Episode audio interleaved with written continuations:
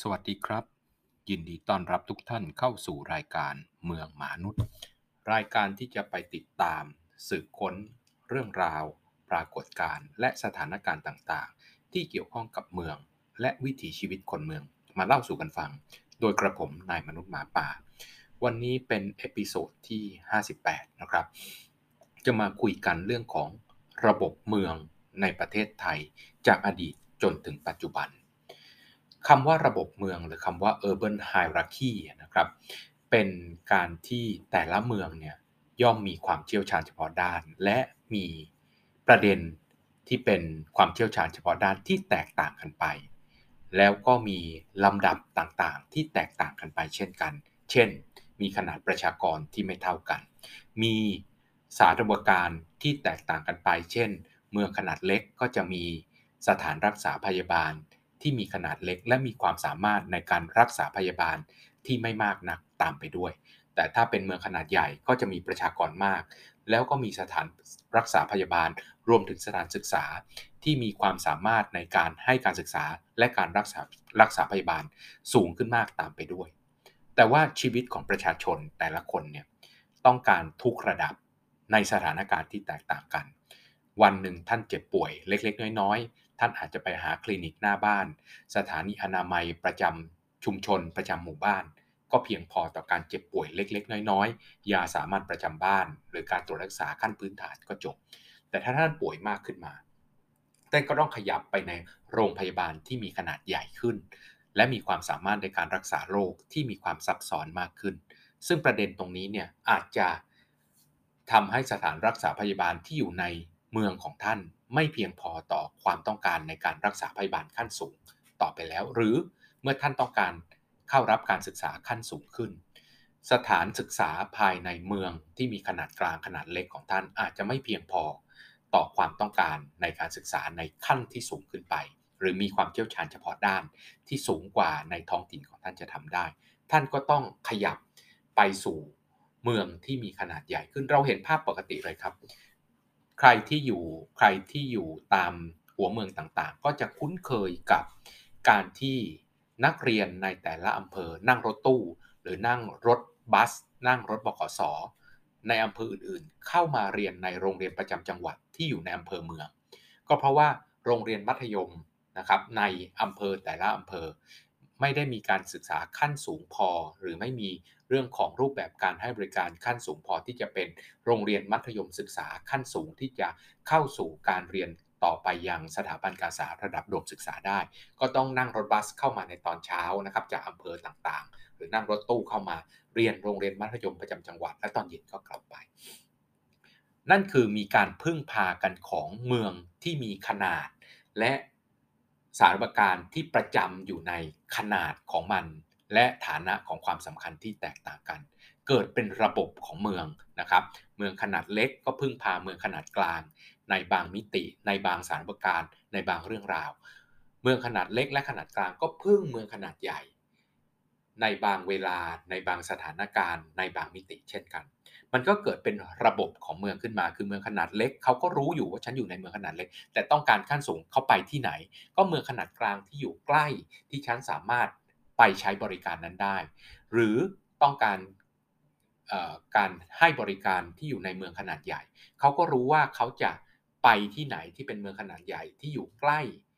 ที่สุดที่เขาจะสามารถเข้าถึงการให้บริการได้ตัวอย่างเช่น ในภาคเหนือตอนบนเราก็มีเมืองขนาดเล็กขนาดกลาง โดยมี เมืองเชียงใหม่ และเมืองเชียงรายเป็นเมืองขนาดใหญ่ เพราะฉะนั้นคนในกลุ่มจังหวัดภาคเหนือตอนบนก็จะรู้ว่าถ้าอยู่ในเมืองขนาดเล็ก ก็ไปพึ่งพาเมืองขนาดกลางที่อำเภอเมืองของแต่ละจังหวัด ส่วนถ้าต้องการพึ่งพาสารวการระดับภาคนะครับ เช่นสถาบันการศึกษาระดับภาค เช่น มหาวิทยาลัย เช่น มหาวิทยาลัยเชียงใหม่ โรงพยาบาลในระดับภาค เช่น โรงพยาบาลสวนดอก เขาก็รู้ว่าเขาต้องพึ่งพานะครับ คนในกลุ่มจังหวัดภาคเหนือตอนบนก็จะเข้ามาที่ตัวเมืองเชียงใหม่ เกิดเป็นระบบเมืองที่เชียงใหม่ ให้การพึ่งพากับเมืองขนาดกลางขนาดเล็ก ในพื้นที่โดยรอบของภาคเหนือตอนบน แต่ไม่ข้ามไปที่อื่นนะครับ เพราะระยะทางไกลเกินกว่าที่จะใช้บริการได้ แต่เรื่องระบบเมืองเนี่ยมันมีมาตั้งแต่สมัยโบราณแล้วครับในหลักฐานที่ชัดเจนผมขอย้อนไปเล่าให้ฟังถึงในสมัยรัชกาลที่ 3 เราก็มีระบบเมืองครับ เรียกว่า เมืองหลวงแล้วก็หัวเมืองชั้นเอกโทตรีและจัตวา ลองมาดูว่ามันเป็นยังไง การปกครองอาณาจักรที่ประกอบด้วยเมืองน้อยใหญ่หลายเมืองเข้าด้วยกัน โดยปกติแล้วจะมีการแบ่งลำดับศักดิ์ของเมืองต่างๆ ตามความสำคัญ ตามตำแหน่งที่ตั้งทางยุทธศาสตร์ ตามทรัพยากรที่มีอยู่ในพื้นที่บริเวณนั้น และปัจจัยอื่น ๆ ประกอบการกำหนดลำดับศักดิ์ซึ่งในสมัยรัตนโกสินทร์ ได้ยึดลำดับศักดิ์เมืองในสมัยกรุงศรีอยุธยาเป็นหลักนะครับถ่ายทอดมาโดยตรง และได้มีการเพิ่มเมืองต่างๆ เข้ามาในลำดับศักดิ์ต่างๆ ตามสถานการณ์ที่เปลี่ยนแปลงไป สมเด็จพระเจ้าบรมวงศ์เธอกรมพระยาดำรงราชานุภาพ ได้อธิบายไว้ในหนังสือ พงศาวดารกรุงรัตนโกสินทร์รัชกาลที่สองประกอบไว้ในบทความเรื่อง เรื่องจัดการปกครองเมืองนครศรีธรรมราชเอาไว้ว่า แบ่งเมืองออกเป็น 4 ลำดับศักดิ์ครับในสมัยนั้น หัวเมืองที่ขึ้นตรงต่อกรุงเทพ แต่ก่อนมากำหนดเป็น 4 ชั้น เรียกว่าเมืองเอก เมืองโท เมืองตรี เมืองจัตวา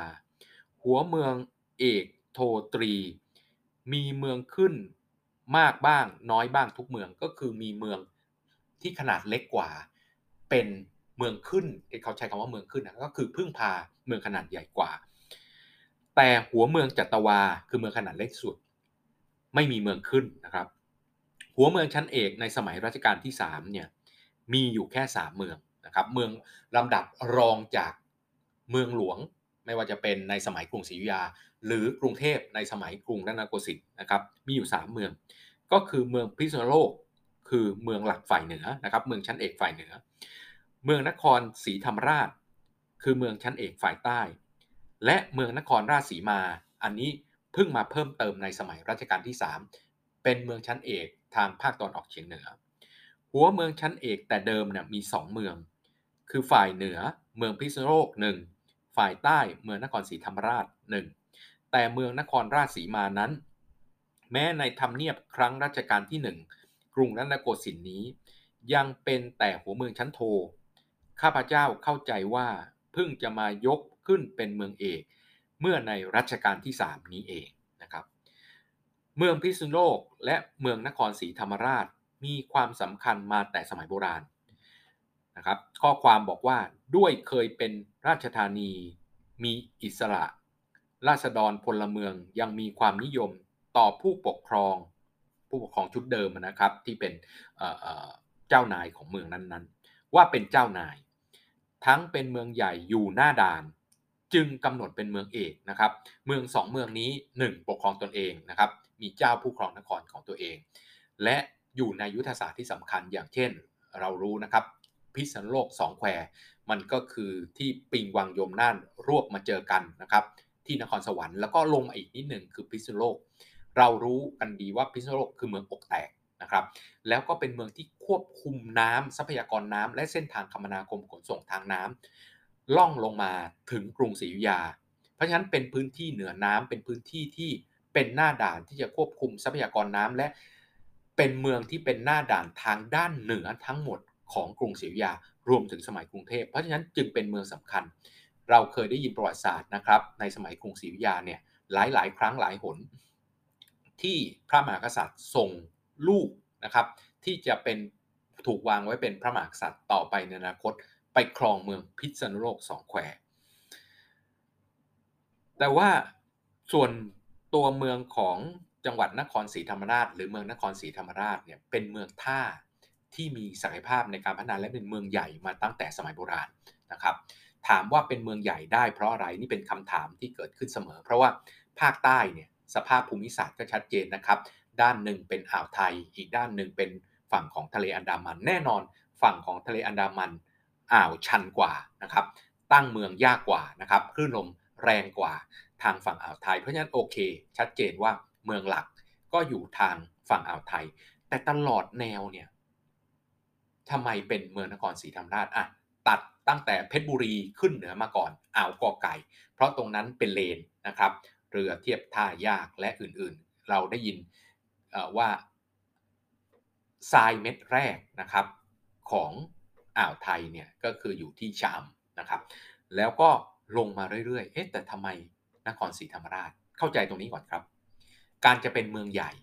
ไม่ใช่ว่าเป็นเมืองท่าที่สามารถติดต่อค้าขายกับคนอื่น ได้สะดวกเพียงอย่างเดียวไม่งั้นตลอดแนวนะครับอ่าวไทยตั้งแต่เพชรบุรีลงมาก็เป็นได้หมดนะครับ แต่ว่าสิ่งสำคัญก็คือการเป็นเมืองใหญ่จะต้องมีซัพพลายนะครับหรืออาหารการกินที่เหมาะกับการเป็นเมืองใหญ่ รู้ไหมครับว่าภาคใต้ 14 จังหวัดเนี่ยมีที่ปลูกข้าวใหญ่ ๆ ที่เลี้ยงประชากรเมืองใหญ่ได้ มีอยู่แค่ 2 ที่ ที่ที่ 1 คือที่พัทลุงข้าวพันสังหยดที่เราพัฒนาเป็นข้าวพัน GI ส่งขายไปทั่วโลกเนี่ยเป็นหนึ่งนะครับในพื้นที่ที่เป็นพื้นที่สามารถปลูกข้าวขนาดใหญ่ ของภาคใต้ดินดีน้ำดีเป็นที่ราบขนาดใหญ่ แต่มีทะเลน้อยปิดทำให้ไม่เชื่อมโยงกับช่องทางในทางทะเลโดยตรง ก็เลยขาดปัจจัยสำคัญที่จะเป็นเมืองขนาดใหญ่ แม้ว่าจะมีข้าวกินจำนวนมาก เพียงพอต่อประชากรในเมืองก็ตาม แต่ไม่เชื่อมต่อกับอ่าวไทยได้โดยตรง อีกที่หนึ่งครับ ลุ่มน้ำปากพนังเป็นพื้นที่ที่ปลูกข้าวใหญ่ที่สุดของภาคใต้ เพราะฉะนั้นนครศรีธรรมราชจึงเป็นเมืองใหญ่ เพราะไม่ใช่แค่เชื่อมต่อกับโลกได้อย่างสะดวก แต่ว่าการจะเป็นเมืองใหญ่ได้ต้องมีข้าวกินครับ ลุ่มน้ำปากพนังนะครับจังหวัดนครศรีธรรมราช คือพื้นที่ปลูกข้าวใหญ่ที่สุดของภาคใต้ เพราะฉะนั้นมีข้าวกินแล้วก็มีข้าวส่งขาย ซึ่งข้าวเนี่ยเป็นเป็นสินค้าส่งออกพื้นฐานนะครับของประเทศไทยอยู่แล้ว เพราะฉะนั้นจึงเป็นเมืองใหญ่ที่นั่น ส่วนเมืองนครราชสีมาเนี่ยนะครับก็จะเป็นประเด็นสำคัญที่ถูกพัฒนาขึ้นมาในสมัยรัชกาลที่ 3 ก็คือเป็นเมืองที่เป็นเมืองหน้าด่านที่มีความสำคัญ เพราะ ในสมัยนั้นเนี่ยถูกยกขึ้นเป็นเมืองเอก เพราะทิศตะวันออกมีความสำคัญทางยุทธศาสตร์มากขึ้น ข้อความในปงสาวดารระบุไว้ว่า เมื่อครั้งปราบขบฏเวียงจันทร์แล้ว เมืองนครราชสีมาสำคัญขึ้นกว่าแต่ก่อน ด้วยเป็นหัวเมืองใหญ่หน้าด่าน ต้องบังคับบัญชาการกว้างขวางทั่วไปในทิศตะวันออก ทิศตะวันออก ของประเทศไทยณเวลานั้นนะครับก็หมายถึงนครราชสีมา ที่จะหันหน้าไปเจอกัมพูชา ลาว แล้วก็เวียดนามนะครับ ส่วนเมืองชั้นโทนะครับ มี 7 เมือง มีคำอธิบายแยกเป็น 2 กลุ่มนะครับ 7 เมืองเนี่ยแยกเป็น 2 กลุ่มนะครับ กลุ่มแรกนะครับ3เมือง คือเมืองตะนาวศรีเมืองนครราชราชสีมา อันนี้หมายถึงก่อนที่จะยกระดับเป็นเมืองชั้นเอกนะครับ และเมืองเพชรบูรณ์ สามเมืองนี้เป็นเมืองใหญ่อยู่หน้าด่าน คล้ายเมืองเอกที่กล่าวมา แต่มีความสัมพันธ์อย่างอื่นไม่เหมือนกันนะครับมีความสำคัญอย่างอื่นไม่เหมือนกัน ส่วนอีกชุดหนึ่งนะครับสี่เมืองคือเมืองสุขโขทัยเมืองสวรรคโลก และเมืองกำแพงเพชรแล้วก็วงเล็บไว้ว่าทั้งเมืองสงขลาซึ่งยกขึ้นเป็นเมืองโท ชั้นกรุงรัตนโกสินทร์นี้อีกเมืองหนึ่งนะครับ เมืองสี่เมืองนี้เคยเป็นราชธานีและเป็นเมืองลูกหลวงมาแต่เดิมครับ เราคุ้นกับถนนแถวแถวข้างในกรุงเทพนะครับ ที่พูดถึงถนนลูกหลวง ถนนหลานหลวงก็หลักการเดียวกันครับ ก็คือบริเวณนั้นเนี่ยเป็นที่ตั้งของวังลูกของพระมหากษัตริย์ในยุคนั้น แล้วก็หลานหลวงก็คือหลานของพระมหากษัตริย์ในยุคนั้นไปตั้งวังอยู่แถวนั้น แต่มันก็มีเมืองเหมือนกันครับ เมืองลูกหลวงคือส่งลูก ไม่ว่าจะเป็นลูกที่เป็นเจ้าฟ้า หรือลูกที่เป็นพระองค์เจ้า เจ้าฟ้าคือลูกที่เกิดจากแม่ที่เป็นควีนนะครับ เป็นเชื้อสายกษัตริย์ โดยตรง ส่วนลูกที่เป็นพระองค์เจ้า คือลูกที่เกิดจากสามัญชน บุคคลธรรมดาเกิดจากเจ้าจอมมารดาต่างๆนะครับ เมืองลูกหลวงเนี่ยนะครับ ได้มาเป็นเมืองขึ้นกรุงศรีอยุธยา แต่ยังเป็นเมืองสำคัญและอยู่หน้าด่านจึงยกเป็นเมืองชั้นโท แล้วก็เป็นเมืองโทตลอดมา ด้วยเหตุนี้ประการหนึ่ง ยังมีอีกเหตุประการหนึ่ง ซึ่งเห็นได้แต่โดยทางสันนิษฐานว่า ที่ยกเป็นเมืองโทนั้น เพื่อจะกำกับเมืองเอก ไม่ให้แผ่อำนาจใหญ่โตเกินกว่าสมควรไป อันหนึ่งนะครับเป็นเมืองหน้าด่านอยู่ในตำแหน่งสำคัญส่งลูกนะครับ ไปปกครองถ้าเป็นเมืองชั้นเอกหรือเมืองสำคัญเท่าไหร่ ก็ลูกชั้นเจ้าฟ้านะครับ แม่เป็นเชื้อพระวงศ์โดยตรง แต่ถ้าสำคัญรองลงมาก็อาจจะลูกที่เกิดจากเจ้าจอมมารดานะครับ เป็นพระองค์เจ้าไปปกครอง แต่ว่าในเมื่อส่งลูกหลวงไปปกครองเนี่ยลูกหลวงนะครับ ทั้งแต่ละคนก็มีอำนาจนะครับ ก็เลยใช้เมืองชั้นโทเนี่ยเป็นตัวกำกับ นะครับ โดยกรมพยาดำรงเนี่ยก็ได้สันนิษฐานนะครับ อันนี้เป็นแค่สันนิษฐานของพระองค์ท่านนะครับ ว่าเมืองชั้นโทเหล่านี้ถูกตั้งไว้เพื่อเป็นตัวคานอำนาจของเมืองชั้นเอกด้วย เพราะเมืองแต่ละเมืองเนี่ยนะครับจะมีคนไปขึ้นนะครับสมัยก่อนการไปขึ้น ก็หมายความว่าเป็นเมืองที่รุ่งเรืองหรือคนที่ครองเมืองมีอำนาจสูงนะครับ ไม้งามก็มีนก มีสัตว์ต่างๆ เข้าไปพึ่งพานะครับ ไปเกาะอยู่กันเต็ม เพราะฉะนั้นก็มีคนไปพึ่งพาเยอะ แต่ว่าถ้าไปพึ่งพาเยอะเกินไป ก็จะมีความเสี่ยงต่อการกระจายอำนาจนะครับ มีอำนาจมากเกินไปพระมหากษัตริย์ก็อาจจะไม่มีความมั่นคงในการปกครองประเทศ แล้วก็ไม่มีความมั่นคงในตำแหน่งพระมหากษัตริย์ของตัวเอง ก็เลยส่งนะครับมีเมืองชั้นโทเข้าไปที่จะทำการคานอำนาจ แบ่งเอาประชากรนะครับ ซึ่งเป็นทรัพยากรสำคัญในยุคนั้นนะครับ ทรัพยากรคนเนี่ยเมื่อคนยังมีคนยังมีอายุสั้น และการผลิตต่างๆ ยังใช้แรงงานเป็นหลักเนี่ยกำลังคนเป็นสิ่งสำคัญ ถ้าใครไปขึ้นกับเมืองใหญ่ ๆ มากเกินไปไม่มีเมืองรองๆมาแบ่งคนไปเลย ก็อาจจะมีอำนาจมากเกินไปก็ได้ ส่วนเมืองชั้นตรีครับ เมืองชั้นตรีก็คือพื้นที่ที่มีความเป็นเมืองนะครับ ส่วนหัวเมืองชั้นตรีนั้น เห็นได้ในธรรมเนียบว่าเอาท้องที่เป็นใหญ่ คือท้องที่แห่งใดซึ่งต้องการจัดการปกครองเป็นเมือง แต่ไม่มีข้อสำคัญอย่างเมืองเอกเมืองโท ส่วนเมืองชั้นจัตวา คือเมืองที่เกิดเพื่อการขยายอาณาจักร เมื่อแรกจัดขึ้น จัดด้วยความมุ่งหมายจะขยายอำนาจ ในราชนานีให้กว้างออกไป ก็คือเมืองที่เกิดขึ้นใหม่นะครับ เพื่อจะ ขยายอำนาจ เพิ่มพื้นที่ออกไปก็ไปสร้างเมืองจัตวาต่อไป แล้วรูปแบบการปกครองในเมืองแต่ละลำดับ เอกโทตรีจัตวาจะต่างกัน กฎหมายลักษณะศักดินากำหนดไว้ว่า คือกรมการเมืองเอกมีครบกระทรวง และยังมีตำรวจด้วย ส่วนกรมการเมืองโท เมืองตรี มีตำแหน่งน้อยลงมา แต่ยังมีครบกระทรวงนะครับ ก็คือเหมือนเอาเอ รัฐบาลกลางเนี่ยแหละครับ ไปอยู่ที่เมืองต่างๆ เลย คือมีครบทุกกระทรวงนะครับ ส่วนเมืองจัตวานั้นไม่มีตำแหน่งกระทรวงจตุสดมทีเดียว ตัวนี้เราเห็นภาพชัดเจนว่า ในสมัยรัตนโกสินทร์ก็มีระบบเมือง และถ้าอ้างอิงจากพงศาวดารฉบับนี้ก็คือ ถ่ายทอดมาจากกรุงศรีอยุธยานั่นแหละครับ แล้วก็มีการเพิ่มเมืองชั้นเอกหนึ่งเมือง คือเมืองนครราชสีมา แล้วก็ เพิ่มเมืองชั้นโทอีกหนึ่งเมืองคือเมืองสงขลาระบบเมืองนะครับ ก็มีฐานตรงนี้นะครับ เพื่อทำให้การพึ่งพาของแต่ละเมืองเป็นกลุ่มเป็นก้อน เป็นระบบที่แบ่งหน้าที่กันและพึ่งพากันอย่างเหมาะสม การตั้งคนไปครองในยุคหลังๆ ก็ได้สะท้อนออกมานะครับ โดยเฉพาะยิ่งในสมัยรัชกาลที่ 5 ลองดูว่า เจ้าฟ้าหรือพระองค์เจ้า ที่เราเคยได้ยินชื่อเจ้าฟ้าจุดๆแล้วก็กรมมาหลวงกรมมาพระเนี่ยในสมัยก่อนนะครับ ก็จะเป็น